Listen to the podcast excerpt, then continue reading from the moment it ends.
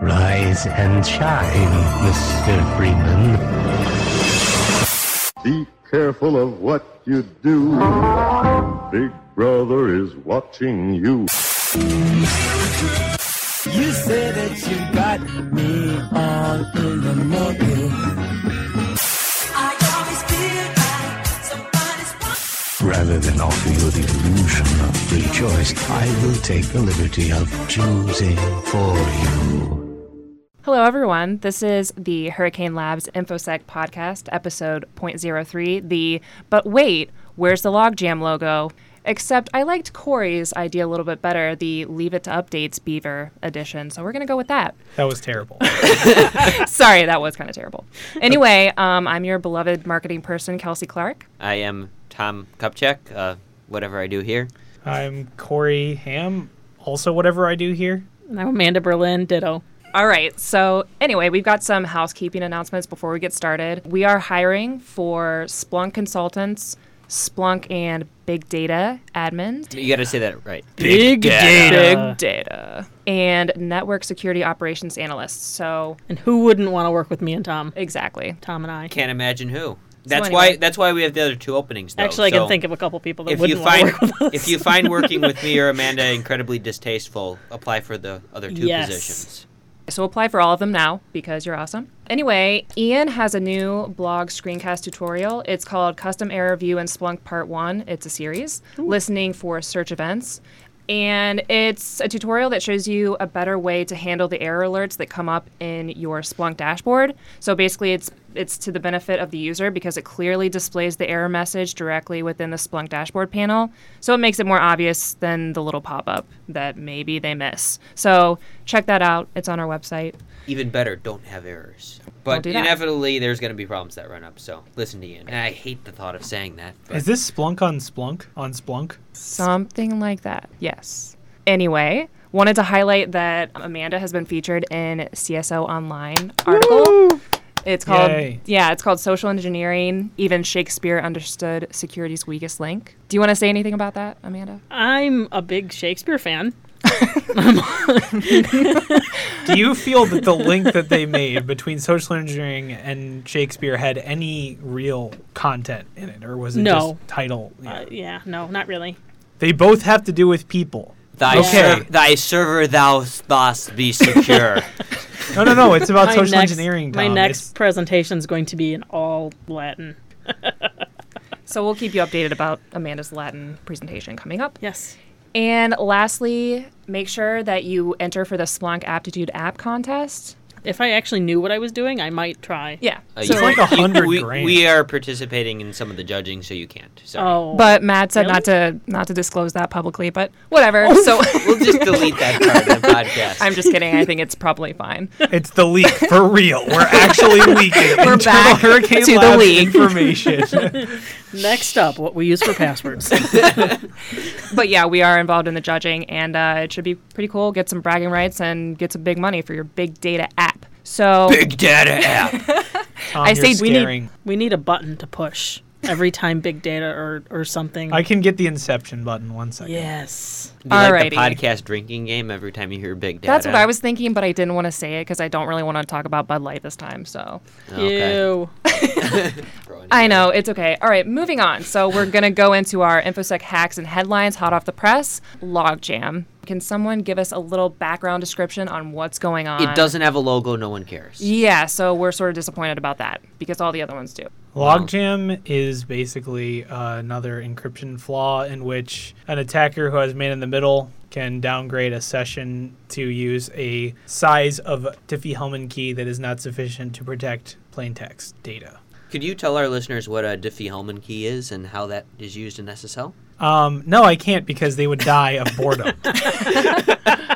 the basic idea is that you can downgrade a session, and that's bad. You shouldn't be able to downgrade a session because we should all be using good key sizes that aren't easy to crack. So the, the way I understand that this works is you have the server and the client will talk about trying to have a 2048 or a 1024 bit encryption key length, and then using logjam you'll be able to downgrade that to something that's more easily attacked, such as 512. Yeah, um, it's similar. There have been other session downgrade vulnerabilities. There was one that downgrades it to a zero bit key. Uh, that was with a different OpenSSL vulnerability a few years ago.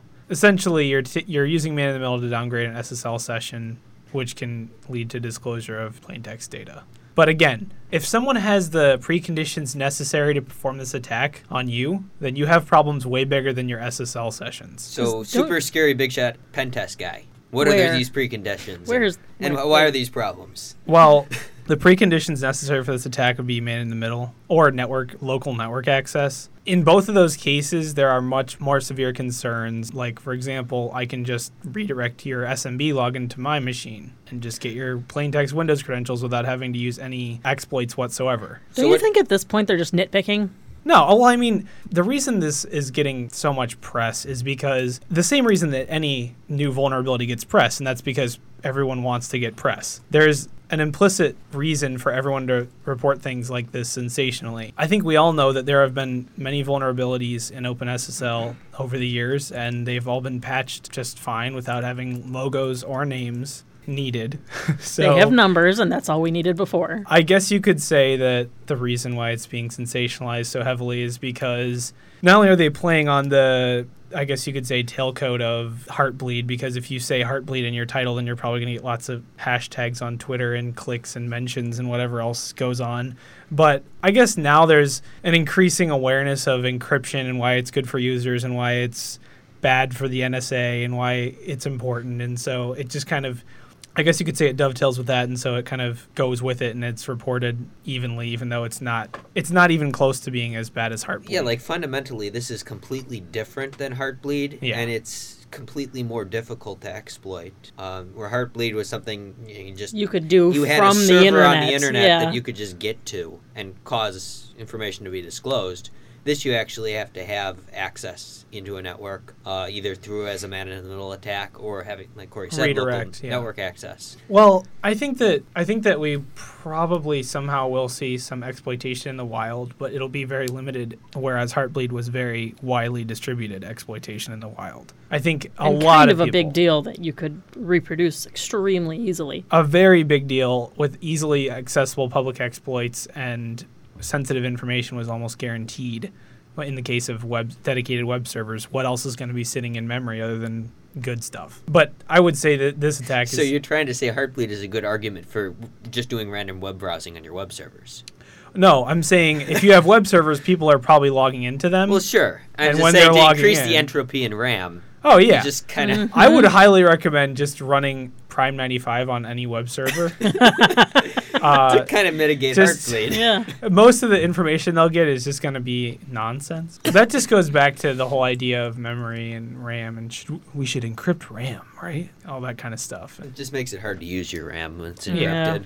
The point is end-to-end encryption. You shouldn't allow your data to be in plain text and memory at all. Even though the web server has to decode the plain text or decode the encrypted data to be able to process it, it shouldn't. It should do that in a secure way, I guess you could say. So ultimately, if some of our listeners are less tech savvy like me, the impact of logjam is the loss of privacy during the exchange of sensitive information on secure channels, and it's not as prevalent as Heartbleed.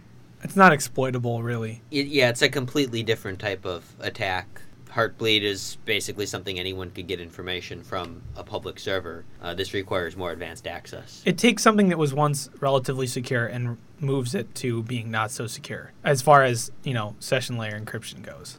But it's not like just anyone who's using a web browser uh, going to every site on the internet is going to just have all their passwords spewed Yeah. out everywhere. And that's the other thing is that typically I bet most of the people who listen to this are probably clients or end users. And if you're an end user And all my fans, don't forget. and all your friends who are just these awesome sysadmins for Google, the the main thing is if you're a client, you could be exploited by Heartbleed. However, if you're a client, you probably there's nothing you can do for this. You're not going to be exploited. Basically, just update your browser whenever the newest patch comes out, and you'll be fine. There's no oh they got my Facebook password because I went to Facebook while they were, w- were vulnerable to Heartbleed. It's just kind of a if I was already hacked, now I'm hacked worse. Sounds good. Anyway, moving on to the next topic. The NSA hijacking app stores to hack phones, or it's called the Irritant Horn Project. I don't even know. These names are, I wish I was the people who came up with these names. The NSA has publicly announced, I think, that their project names are randomly generated. So that's why it makes Great. no sense. Right. Good. Okay. Good to know. They have an app that They have a better generates one that. though. That sounds it's for the government, so it's like it was built over. the So we course- spent billions of dollars Yes. coming up Billions with an app of that does the taxes. same Right. Somebody has this Yeah. position in the government. billions of taxpayer dollars were used in the creation of that naming scheme. There's a committee. Yeah, and, and there's congressional hearings to make sure that the code name is acceptable. Oh, of within course. It's a Standards. It's a secret congressional hearing, though. Yeah, they don't behind do closed any doors. drugs when they come up with those names, just so you know. Anyway, so I don't- back to the issue. What is it, Kelsey? Kelsey, give us a quick explanation of what this one is. oh gosh, I don't know. They wanted to backdoor the App Store, right? Yeah. Wait, why am I giving the explanation? Get okay, Tom. Why don't you explain? This was- the article was The written by a guy NSA named Corey, so you clearly know everything. Oh, it was about Yeah. me. All right, I already know The it. NSA didn't tell everybody this on purpose. This was part of the documents leaked by Snowden. It was What? just I thought they had really transparent operations. sure. That's what I've always thought as well.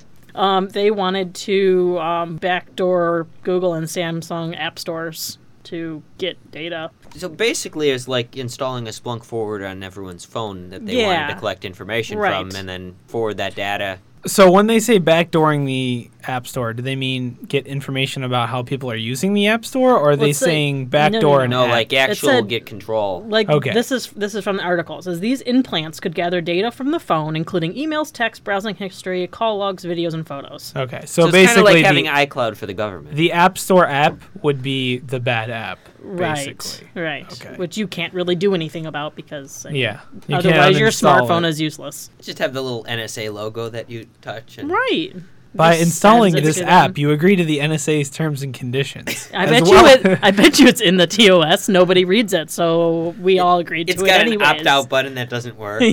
See, that's why you should use just downloading APKs from the internet and installing them manually on Android. That's never fun. That's totally secure. you just got to read the source code and make sure it's okay. Yeah. That's what we need to do to use our phone. I have a question. Who in here really cares what the NSA sees on your devices? I mean, does anyone I've who mixed- cares? I've mixed feelings about it. Everyone should care. Yeah, I don't think I've you- Why? mixed feelings. Do you really want the NSA reading everything on your phone? I don't care One because thing- I'm not No, a terrorist. Like I that's- don't have anything to hide. that from is not them. the argument. Right. Clearly- I I have that. I see that viewpoint too. Like that's part of my. That's on one hand. On one hand, Here- I don't care because anything that's on my phone or I've done on my phone, it's not going to kill me if everybody knows. right. I know a lot of really intense privacy nuts that no, n- they, they don't care who has that data. They don't want anybody to have it. Yeah, I can It's their understand that. Mm-hmm. data. They it- it- The idea is this if you have no way to have a private conversation, then what freedom do you have? That's a good point too. Essentially, policed state. here's the idea no matter what country you live in or what place every person needs an ability to have a conversation that is not that is either un Not government. that is not regulated. public or not government related or regulated for example and i know this isn't the case if the government does something that people are unhappy about they should be able to privately discuss that thing that they did so that something good or bad can come of it but that right is a basic human right and it should not be as much as the argument of i have nothing to hide is legitimate you shouldn't You shouldn't have to You sh- have that argument. that's you should still be allowed to have private information, whether it be illegal, it doesn't matter. But the point is, what if the government decides that talking to your mom is illegal, and you can't talk to your mom anymore? I mean, not to say that that's going to happen, but Well, there's this thing called the Constitution, and it has this thing called the Bill of Rights, and it has this thing that says you have freedom to speak. But if you have that freedom taken away from you or infringed upon, that's a problem.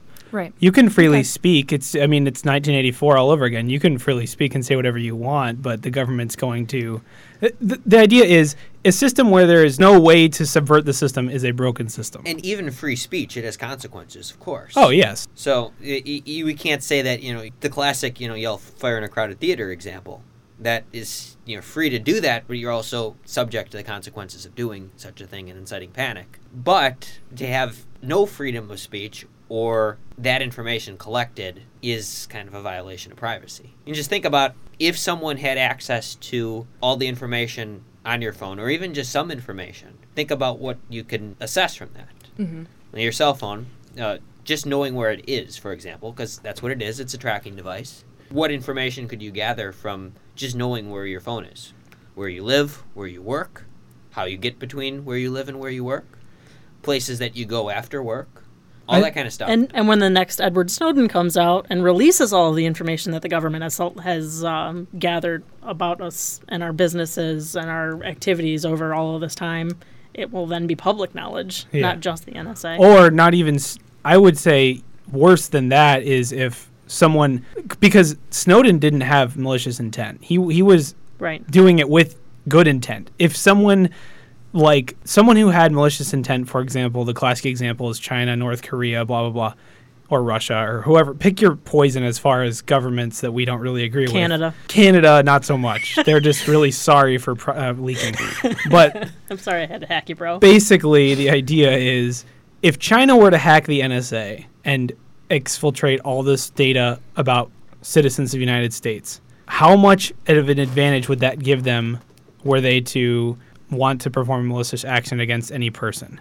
And it's not even to say that it's going to be state sponsored or anything like that, but if that information is on a forum or if it's publicly available with malicious intent, then you're really in a world of pain. if you wanted to socially engineer anyone, you look through the content of what's in their phone and get information. You already know who they associate with, what how they speak in emails. s- It's a content like that. Financial information. It's just a very slippery slope for what you could do with that information. There with is no malicious limit. intent. There is Yeah. no limit to what you could do at all. I mean, you could completely take over a person's life. Now that we have, you know, these devices in our pockets that essentially control and dictate and contain almost all the information we have access to.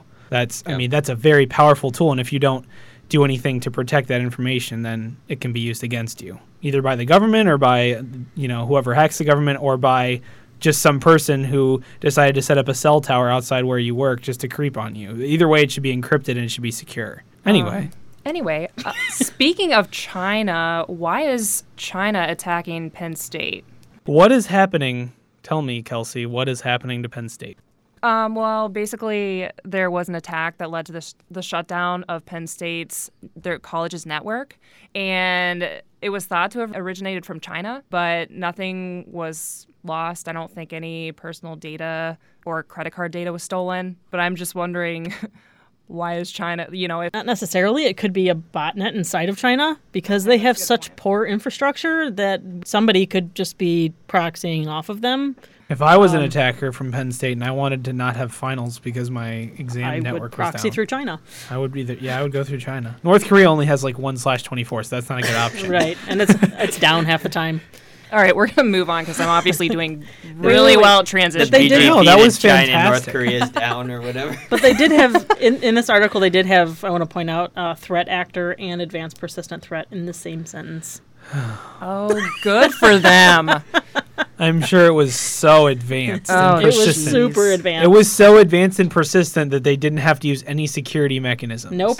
You know what It they was a really, sophisticated some- attack. it really was just some guy who didn't want to take finals. you know what they really should have done is they should have used was a Fire dumb- Eye because if they had used Fire You're Eye, then right. they wouldn't have any problem. there is also FireEye in this article. So. oh yeah, they're the ones that told them. But it was they, China. they, FireEye is the one who's using Threat Actor and Advanced Yeah. Persistent Oh, yeah. Threat. Oh yeah, yeah. they're using it. They're making so much money off of it. Well, we're going to get into FireEye later. So, um, should we be talking about net USB flaw? I mean, I see that it's leaving millions of routers, Internet of, of Things devices vulnerable, but I also saw that it's a 90s style flaw.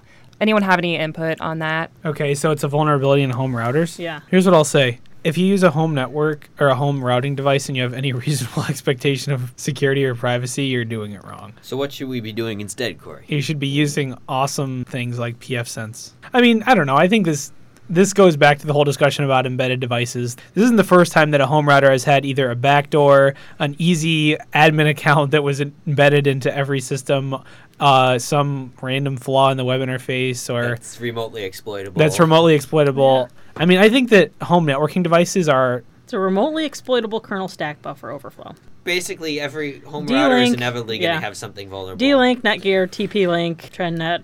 essentially if somehow you're lucky enough to have a home router which is, has firmware updates somehow do, your the firmware up- firmware yeah, update yeah. but also if you know that your router has firmware updates you should use a better router like something that's more enterprise grade like pfSense it's free Doesn't PFSense also have issues too that come up? they have had issues but at Not least like this. they have never had a remote execution issue in the last five years.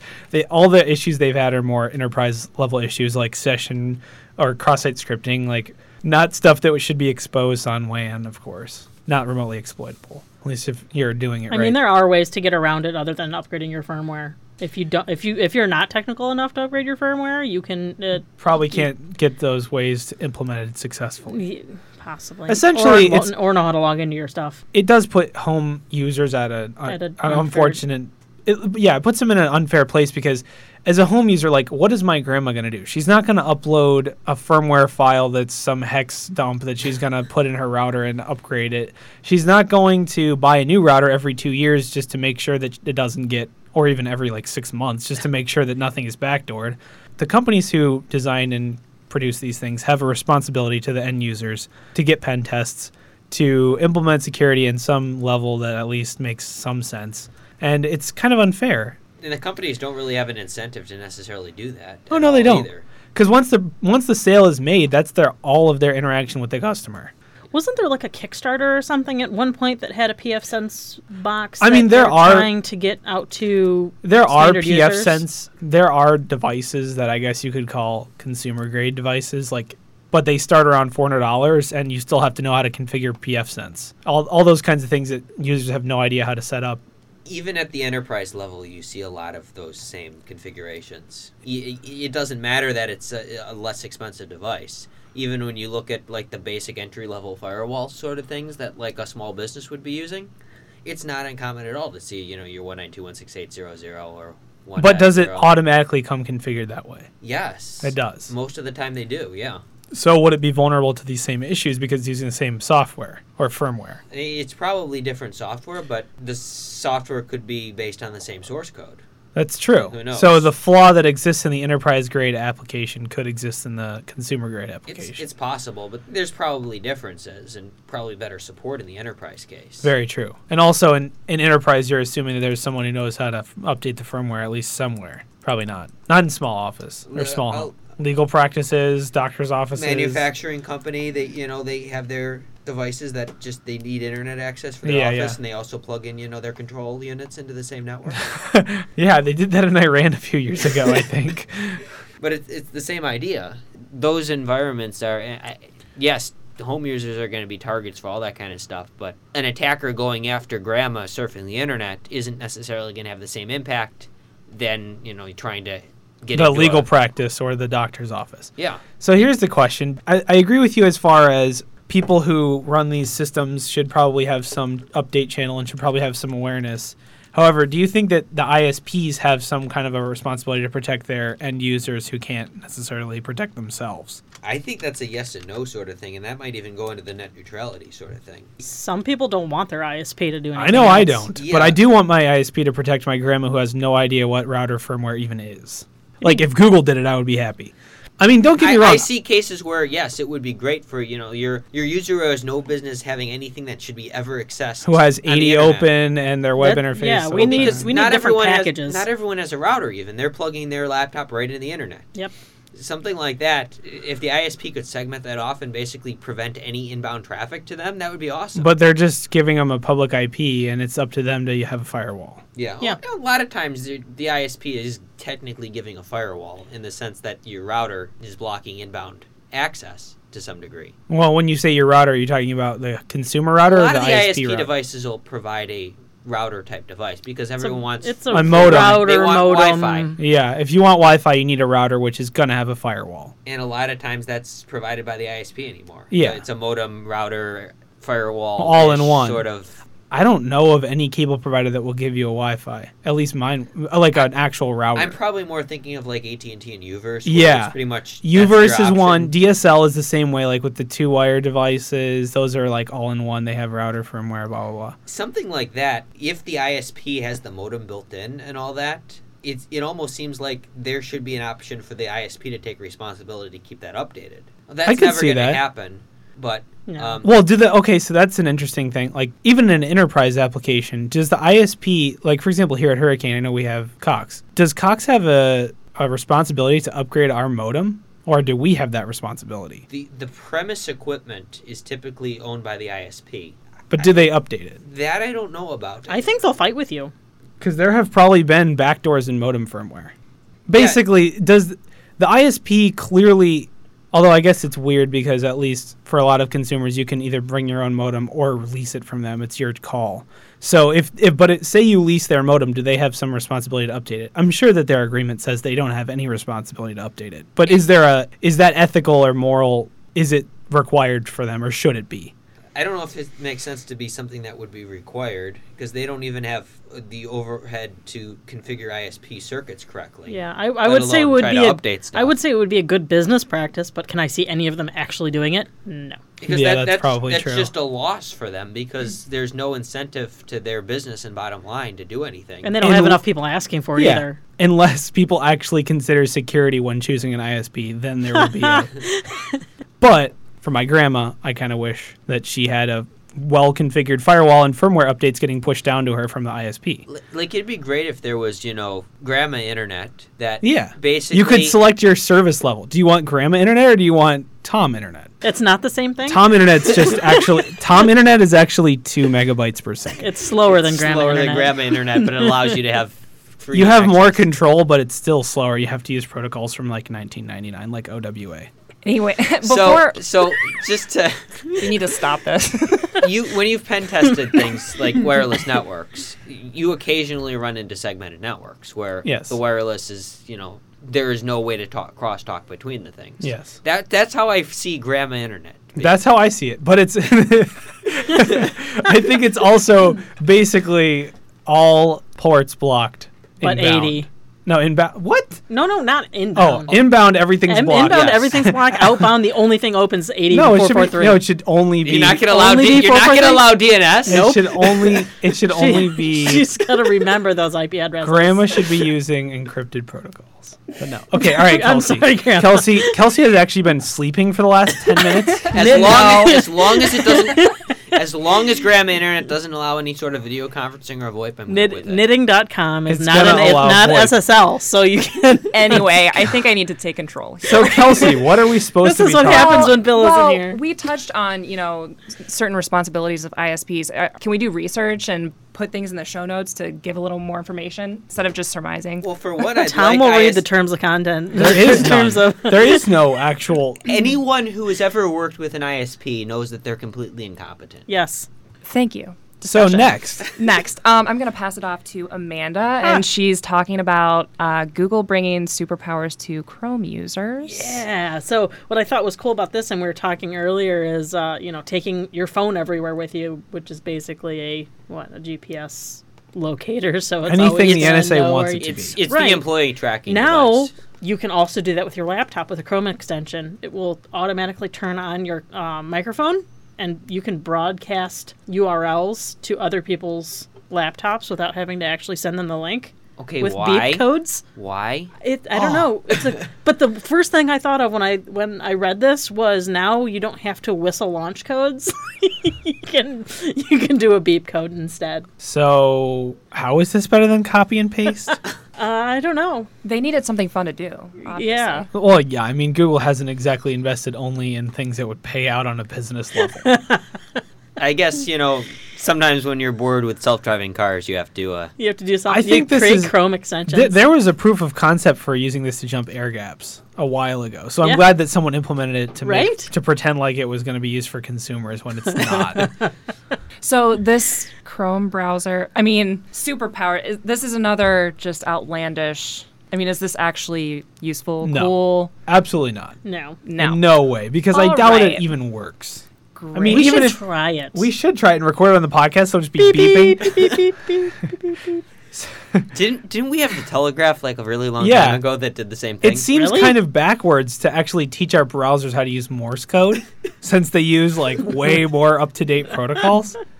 But I mean, hey, I guess Morse code maybe is a better encoding than English stuff. I guess if you were. ASCII. Tr- if you had an air gap, which was like a glass wall, and you could somehow get a microphone to listen to the vibrations coming through there, and just send a high volume audio, you know, piercing noise, no one would notice that this is happening. For Well, I mean, if it's a data center, there's no one there yeah, that's true. except for that guy who's voiping with one of the people there. And So now that all of our users, listener, not users, listeners are sleeping, I think we need to wrap up this section. So you too, Kelsey. I, You- I guess saw I you am. nodding Wake off. up. Fortunately, we don't have any listeners to worry about. So we're not Yeah. We have concerned. like 12, I think. Really? I thought think. the number was like six. Well, that's still more than zero. I know Tom. two of them.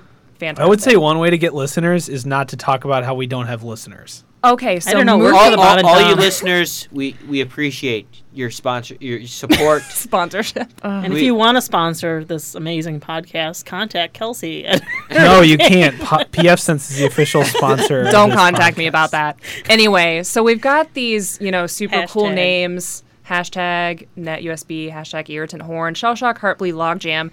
Uh, now we have Venom, and Oh, is okay. a super- yeah. um, Pen test time. This Pen is test time, actually go ahead. exploitable, and it's Yeah. actually really cool. And, and it uses floppy drives. it's more exploitable than Logjam, definitely. oh, yeah. For some reason, news articles have this need to to measure everything on the heartbleed scale. So everything, it's like it's That's like because AD. Heartbleed has a logo. It's like year zero as far as vulnerability research, quote unqute, is concerned. So I would say this is probably about like if heartbleed is the level, I would say this is like this is This like heart point. a 10. This is like 0.8 heartbleeds. Like it's like Point eight it's an heart eighth. bleeds. It's it's like seven eighths of a heartbleed is what I would say because it's basically a flaw that allows remote code execution and memory corruption on VMs, which is awesome. And when I say VMs, I mean if I'm running a VM and we're on the same box, then I can use my VM to gain remote code execution on your box and also read your box's memory and do all kinds of fun things.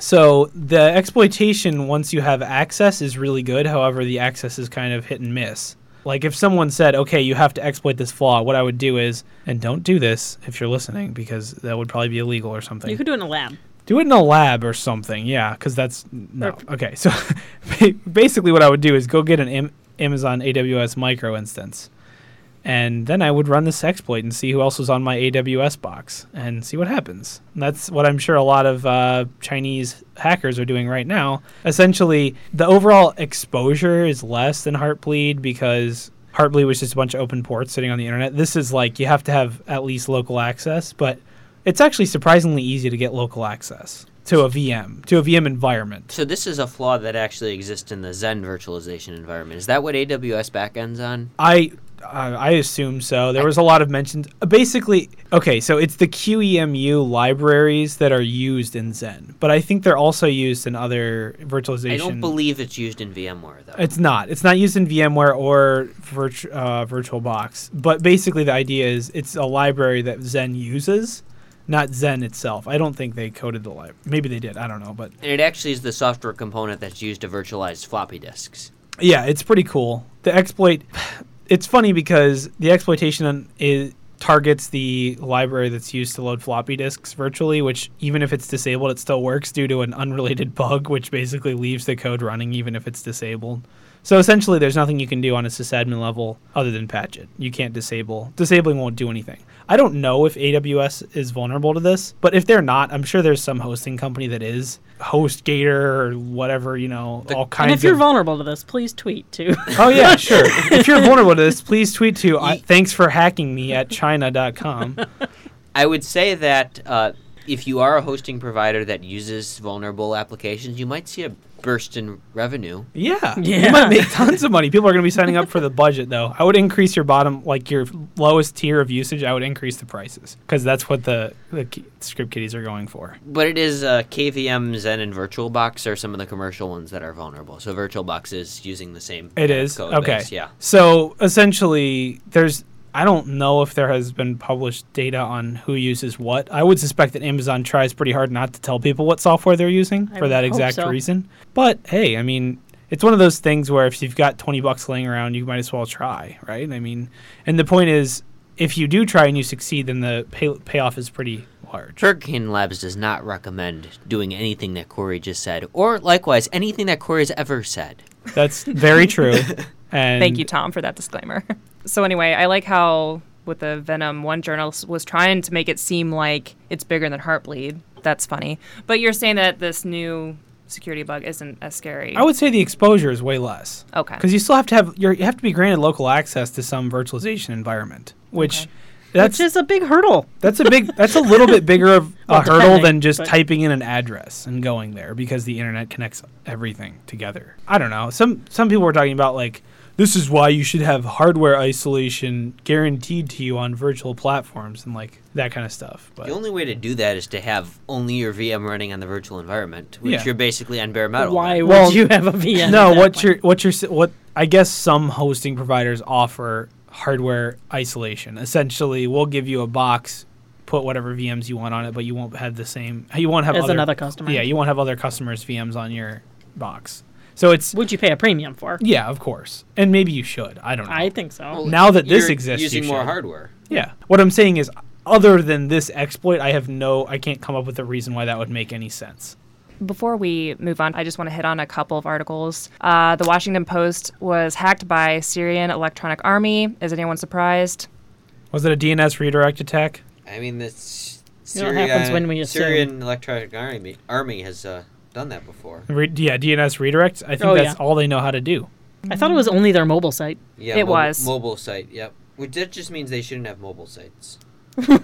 Everyone has an app now, Tom. Hmm. Every time you go to a mobile site, it doesn't have the content that's on the actual site. That's I true. always click go to desktop. That's site. why you should install the app. But, then you just But- have the mobile app. Or I the don't mobile like site the installed. Washington Post. So But they've resolved the issue. So Okay, moving on. so- Thank you. I can, I can You're continue to welcome. not go there. Kelsey resolved the issue real quick. Yay, It- Kelsey. it's resolved. There is no technical information in the article here either. No, So there isn't. yeah, I was trying to look for it, but no.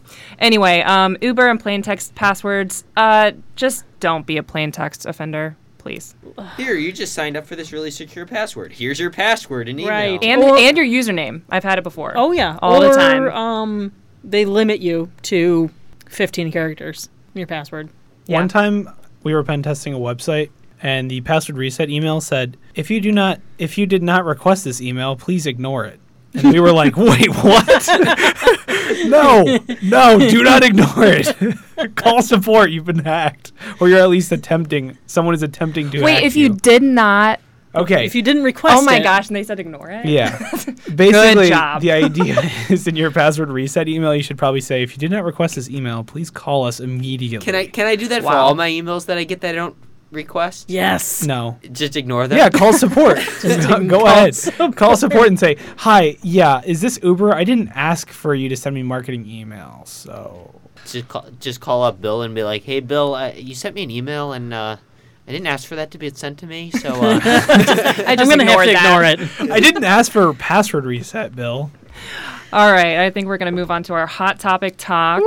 And thanks If to you Log haven't Jam- been listening, now listen. Now, Now it's is the, the time. important part. Now So thanks to Logjam, our talk is going to be about encryption. And uh, yeah, before we fully dive into it, Amanda, would you give us a little brief overview of your recent blog post? Sure. It was very well titled. I got very uh, a lot of compliments on the title that Good. Kelsey came up with Good. because my title was horrible. Finally, I did something right.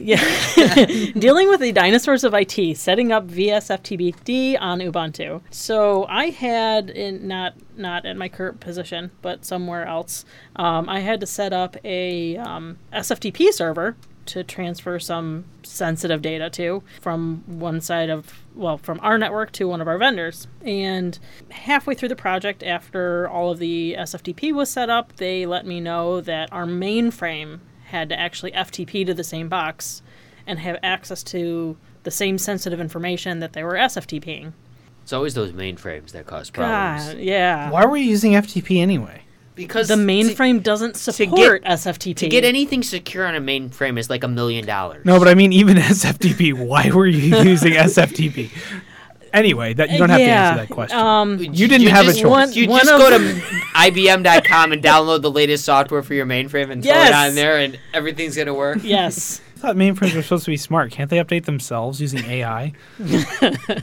So it was kind of uh, the technical struggles I went through to um, to set up the different kinds of access for uh, SFTP versus FTP because it was a shared server with multiple people and multiple protocols, and it's kind of a, a how-to in one of those uh, niche situations. It's cool. It was- I, I liked it. It was well written. Thank you. I learned a lot. So Is this one of those cases where you had the uh, separated shared environment on a VM that was vulnerable to Venom? Luckily, Kelsey is Heartbleed actually and logjam also. Now Kelsey is going to uh, be this main sysadmin for all of our FTP services here at Hurricane Labs. Yeah. Oh, So- that would be dangerous. Yeah, fortunately, we don't have any, so. Yeah, well, that's why she's. shh, don't tell her that. Oh, yeah, Kelsey, you're going to do a great She's job. the lead admin. I She need read more the Bud blog. Light. the director of File Transfer Protocol Services. You know that's a title somewhere. You guys are awesome. Anyway, she um, hates us. yeah, does. we're yeah. This is the last time she's doing this. Bill is definitely coming back next time. Tech giants, uh, Apple, Google, etc., whoever else, are urging the U.S. government to retain strong encryption. Any thoughts on that? yes. Is this before or after they get into the uh, the app store and backdoor it? This is after because now the problem Yeah. is that they have a backdoor, but they But can't it's read all all the encrypted, too. yeah. Well, the- all the other data that they're sniffing is encrypted, and they can't figure out how to decrypt it. So now they're like, guys, what are you doing? You're making it hard. we don't know how to decrypt stuff. God. We're the government. We take like six months just to get a project going to figure out how to decrypt stuff. So, so Kelsey, why don't you tell us why Google would Why recommend? do I have to tell about all this? because you you have a unique perspective as a marketing person. You do. Tell us why marketing Google can bet users have a better experience if they offer encryption. Well, Strong encryption, obviously. because strong encryption is the cornerstone of the modern information economy security. That's why. That is She has been to way too many conferences, I, kids. I just I just see that in a, in a press release somewhere. yeah. it is. It is. Is in the it? you She's just read reading it. a right press up. release Says Kelsey Clark, digital content marketing specialist in Hurricane Labs. She from is her lips. Truly a specialist. I think we Oh, all can. special. So anyway, since that answer is gonna work perfectly, um, I think we can move on. I think there's what else can be said. No, please.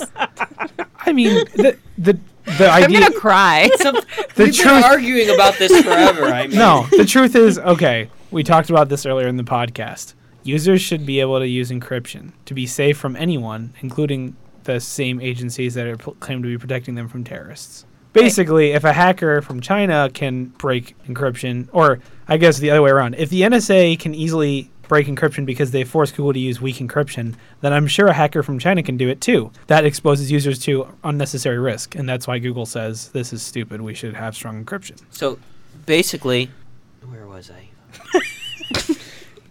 Say again, Tom. I know I know what I was gonna say, but Uh. I, Well, while you're thinking, if there's criminal activity, do you not think that law enforcement agencies should be able to access certain information, or do you think it should No, still because remain? it's all or nothing. okay, Well- that's fair. I mean, There's I can agree yeah, with that. I would say that's a pretty good argument. It's all or nothing. So if you're exposing it to law enforcement agencies, you're also exposing it to potential attackers who have malicious intent.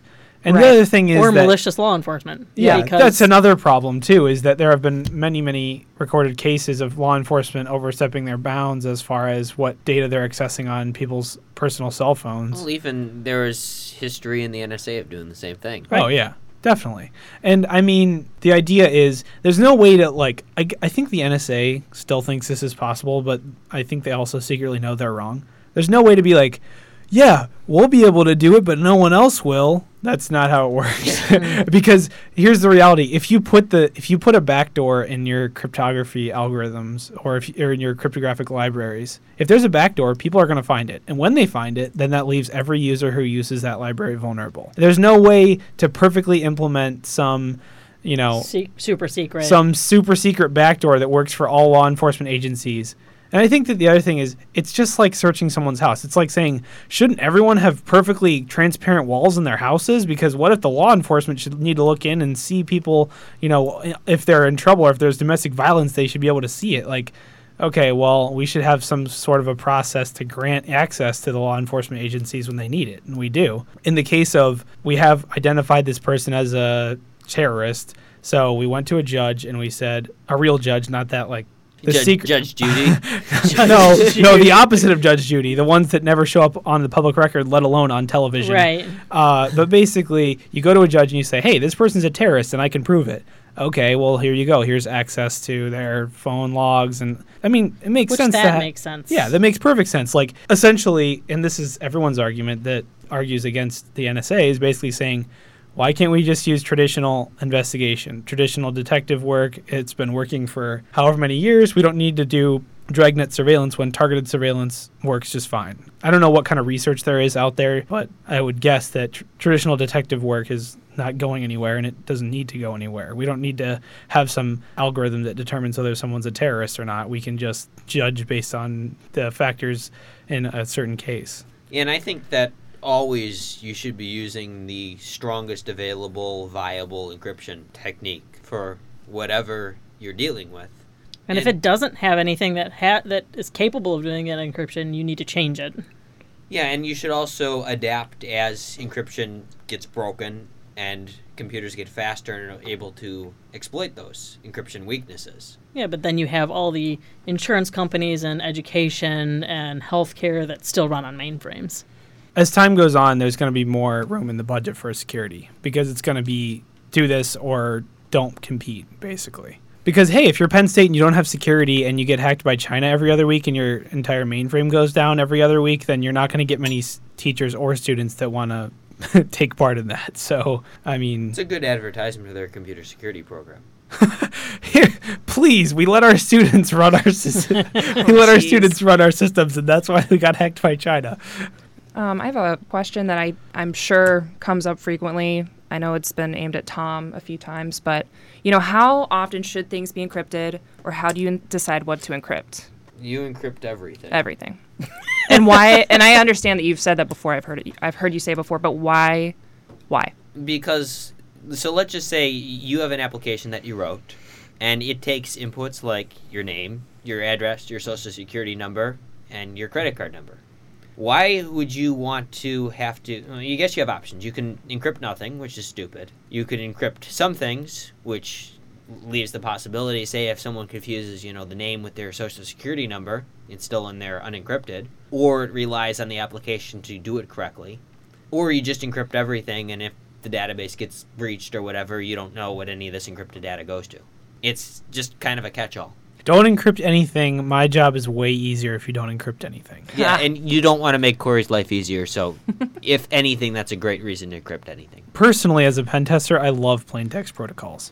personally as a someone who does not want to have things pen tested Well, you want mean encryption you mean uh, pen tested with no consent by someone who is a foreign actor in this situation. Right. Is- is- when china is doing your pen test That's not so much a pen test. it's a free pen test Anyway, I don't know where this question even came from, but do any of you think encryption is going to be dead eventually? Like, is there going to be something? Can't say for sure. No, absolutely not, because every day cryptographers are dreaming of better encryption algorithms, and that will always rise to meet whatever breaking is done on encryption mechanisms. I'm going to go out and say in 20 years, there'll be something different. What other than encryption? we might not call I it like the encryption, eye roll. but it's going to be the same idea so what is I the- needed to argue with Corey So about what- something. Is that what we're supposed to be arguing about? Whether encryption will exist? I thought we were I'm arguing. looking no. 20 years into the future and thinking what technology was like 20 years ago and saying encryption won't be a thing in 20 Well, years. well, plain text protocols were the the in thing in 20 years ago, so and they're still around now. He- Here's the thing: you look at it, cryptography as, as a concept has existed since like the Roman era, if not even yeah, older. Caesar cipher. That's the Yeah. first one, right? Caesar cipher. yeah, you don't know what a Caesar cipher is? No. Oh, yeah, it's basically I'm not a cryptographer, so if you're a cryptographer and you somehow listen to this, I'm sorry. I'm pretty sure there's no cryptography. Basically, what it is is you it's a substitution cipher. So Oh, okay. basically, like You take the whole alphabet, you write it out, And then you move it to one letter, Caesar. you write Right. A, and you put Right. Z at the end, and then it's encrypted. It's the equivalent of like just moving your fingers on left on your keyboard before you type your password. So I didn't know that's what it was called, I guess. yeah, I thought we were supposed to argue about whether hacking planes is a good idea. Yes, and is everyone ready to argue? I love arguing with Corey. Yeah. I am ready to argue. Great. So, are airplane hackers good or bad? Here we go. I'm gonna s- go out on a limb here, and I'm gonna say honestly though, airplane hackers are bad. The reason I give for this, and there's a really good Carnal Ownage blog post about this, and if you want to hear a way better perspective than mine, you should go and read it. Uh, we'll have that in the show notes. Yes. So. But basically, the idea of the article is that it talks about it defines something that they call stunt hacking, which is essentially when you're like which is a new term. which is a new term, I guess, coined by some person way smarter than I. Basically, the idea of stunt hacking is I am a cool hacker and I like to go on news channels and talk about how good I am at hacking, so I'm going to hack something that the news channels will like, like an airplane. And it might seem cool as a hacker to be like, oh, I hacked an airplane. Yeah, okay, cool. Um, but here's the problem that you're actually subverting everything that works in security. And sensationalism is a problem in security because how it should be done, responsible disclosure and all that, is completely in antithesis to just announcing on Twitter that you're on a plane, you totally hacked it. I think that if you if you say if you're on a plane and you hack it, first of all, you have no regard for your own safety and you're an idiot because because you're thirty five thousand feet above the, the earth on a plane that is keeping you alive and you're potentially cutting that life support offline. Uh, and that's Just got to reboot the plane. that's a terrible idea. And if you think that's a good idea, then They do have to reboot planes. Did you read about that? Yes. Yes, I okay. did. All right. Just making sure you didn't make that. All right. So, um, not only are you potentially subverting your own personal safety, and, and also not to mention the safety of the other 138 or however many people there are on the plane with you, who apparently you have no regard for their lives either. But also, you're you're going against what has been a very hard war over the years of figuring out how vulnerabilities and hackers can can go with the manufacturers and to get something that actually makes sense out of all of that. Because years ago, a lot of irresponsible disclosures happened, and that led companies to portray, I guess you could call them security researchers or hackers or whatever, basically portray those people as being bad and as being uh, enemies of their companies. But the truth is that a lot of people worked really hard to make it so that they're not enemies. They're considered, I guess, friends, or they can be used to help you. Like that's where we get things like bug bounties and responsible disclosure and all those things are good things and that's how it should be done it should be done where you should work with the companies who design these aircraft systems the companies who are administrating these systems the companies the vendors who are selling them But what if the airlines don't care when you've brought it up to them before and they continue to put everybody's life at risk with those vulnerabilities on every single plane every if, day? if the airlines don't care, then the FAA should care, and they probably do. And the FAA is who who regulates the air, aircrafts. I mean, I I could see that, but there is a legitimate point to be made that if if the vendor never responds and you've you've tried, I mean, that's the idea of gray hat Right. and responsible disclosure is if the vendor doesn't respond, then you disclose the information publicly, and then hopefully they'll notice. However, I would say in this case, in the case of a airline, or in the case of the FAA, or the, even in the case of the vendors who design these products, especially based on the culture of aviation and the, the extreme regulations and safety precautions that they take, I can almost guarantee that the companies, the airlines, the vendors, and the FAA are going to notice and they're going to care.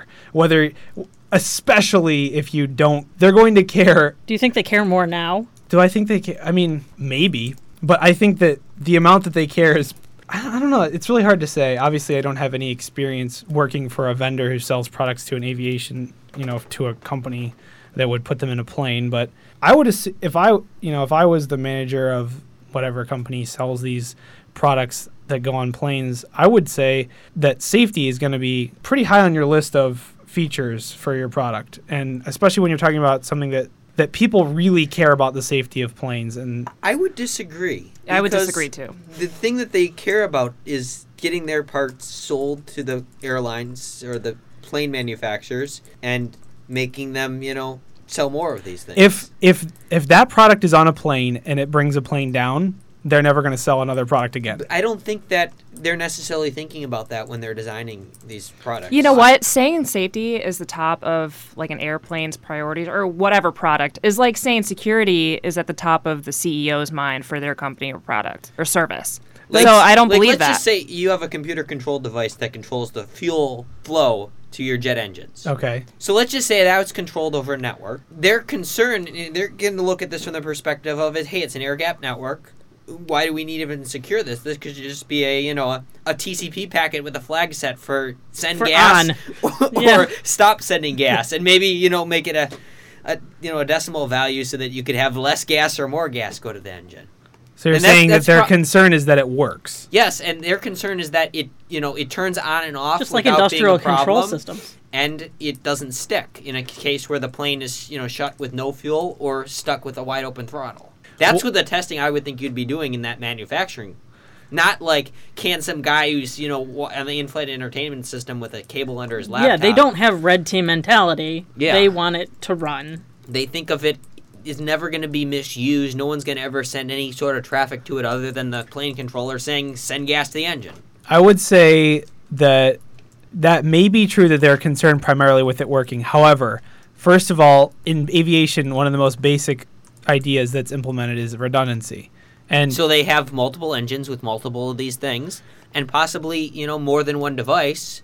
It's it's not, the control protocol for this is probably not something that they're looking at being redundant in the sense of you know protecting the plane from someone who's trying to hack into it. I would say that safety would still be a considerable safety of your product, and security ties in directly to the safety of the product. Okay, so you're a pen tester here, and Yes. you test websites. Pens. Well, I test a lot of different things. But you test websites, right? I do. And what do- are some things that people would put in on a website? Uh, forms, Yeah, and what kind of information would go in a form? anything really, personal data, SSN, what's your name, what's your address, Credit card numbers, credit card numbers, PCI, or just PHI. random things like what kind of tubes do you want to buy. Do, does that have value? That information. That information, yes. if it's something that's posted on a web server, is there an assumption that only the person who's legitimately using the web server is going to be the person who's using it, or could there be external factors such as attackers trying to get to that web server? The second one, Yes. the attackers. Yes. Does every web application that you guys test is designed with security being the forefront of that? No, however, there is a difference between oh no, our website went down and oh no, our plane went down. I disagree because if the plane, if a, if I'm a- sorry if you so, or your family have died remember- from a plane crash. Remember what you remember what you said. Tom's ear- wrong, kids. Remember, remember what you said earlier. If you know the part was responsible for the plane going down, they wouldn't be in business. You might then run into the same situation if an entire site is down and a company loses all their assets. They're out of business too. That's- There have been examples of this where th- I forget what organization it was, but it was a company that did that uh, GitHub on the cloud. Oh yeah, yeah, yeah. They Yeah. completely went out of business because their website, There is- their site was Okay, there is an inherent difference between data and human life. I think he's talking about the principle. Of, the principle is different because when you're talking about a plane, you're talking about life support systems essentially. And that's a whole different ballgame. And also, when you look at the FAA and other regulatory, ins- look at plane crashes, figure out what happened. The only goal in any plane crash is to figure out what went wrong and fix it. And that means that all these systems are designed with safety as the number one priority. The So how- hydraulics, How, often do planes crash? But physical- Not, that not, often. not, often. not often at How all. often like- do web servers crash?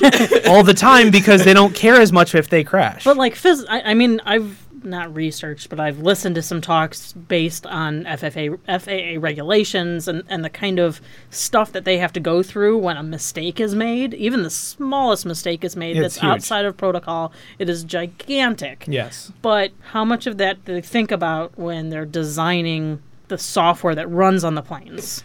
Maybe I mean I would say okay if you're comparing for example the the fuel exchange or the fuel flow or flight control systems like flaps or something the amount of safety that's going to be inherently built into the systems that control the plane are going to be is going to be higher than the systems that provides the you know provides the passengers with in-flight entertainment. But I- when they're not air gapped, that comes into play as an it- you know that's then in scope.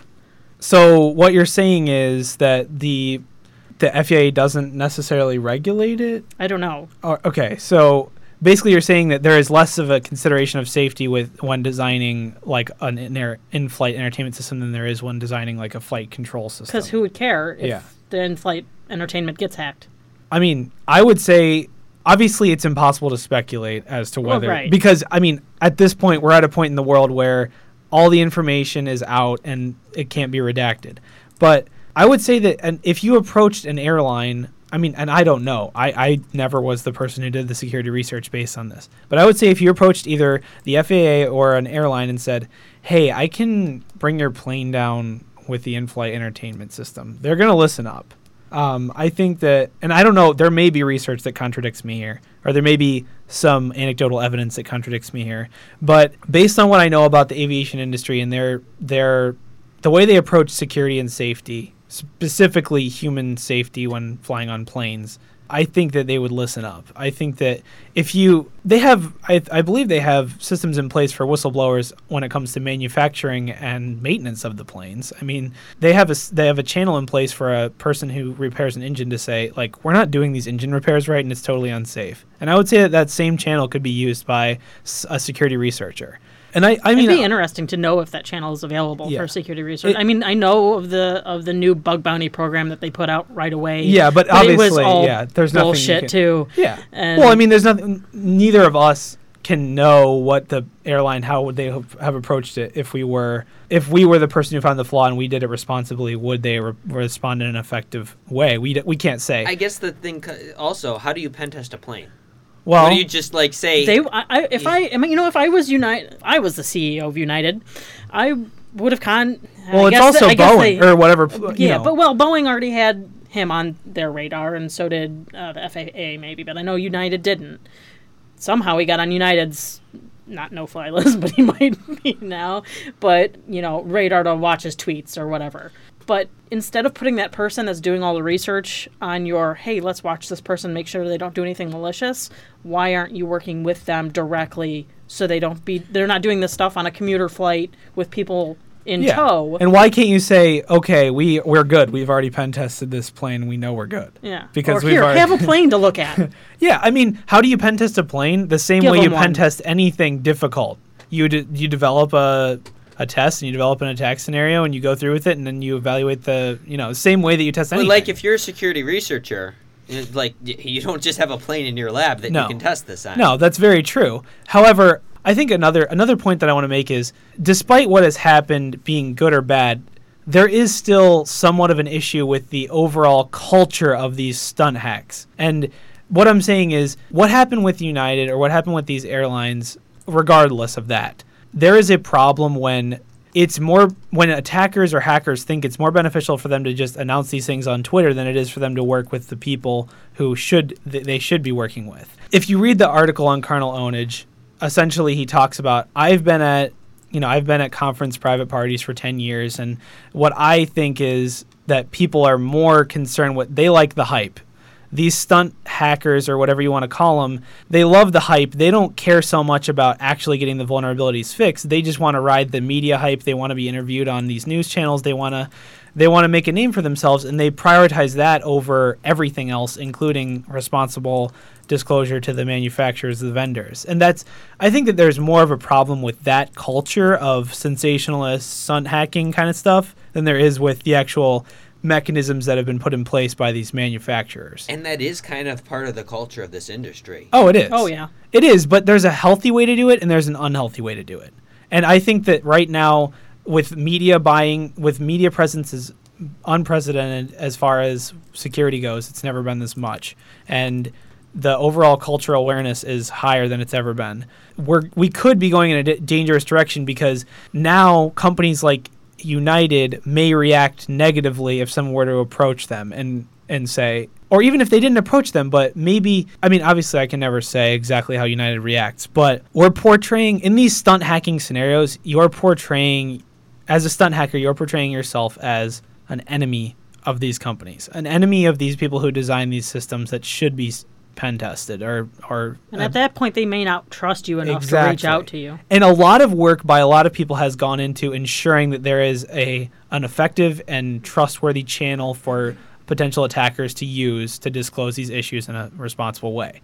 And when when stunt hackers announce this information, they're taking away from a lot of hard work by a lot of security researchers, and they should consider that before they I'm sure it's real cool to say I hacked this plane, bro. I'm super cool. Like I'm sure that makes you feel fantastic. But I bet it would feel better to, you know, to actually disclose these things and have them fixed and know that like people are safe because of your work. I think that would be much more rewarding than just saying hashtag hacked on Twitter and posting a picture of, you know, the plane's data log or whatever it is you're doing. But the idea is you don't want to take away from all that. You don't want to change the the way that hackers are perceived to be negative. There's already a lot of negative press on hackers, and you're not helping. You're making it worse. That's my main beef with it, and I think that's a lot of other quote unquote security researchers.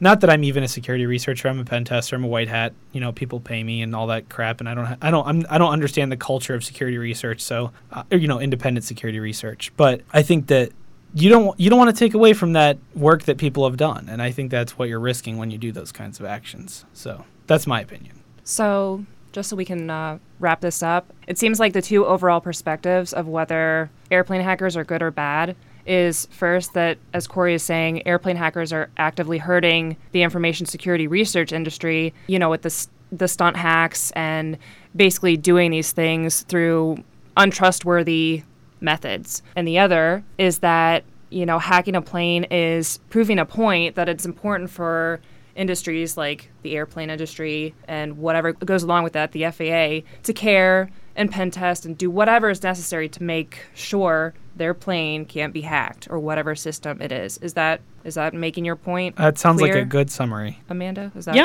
okay? definitely. And if you're listening in and you have an opinion, talk to us and tell us what you think. And that's it. So thanks. Thanks for listening. Thank you. Thank you. Bye. and we'll make sure Bill's back next time. Bye.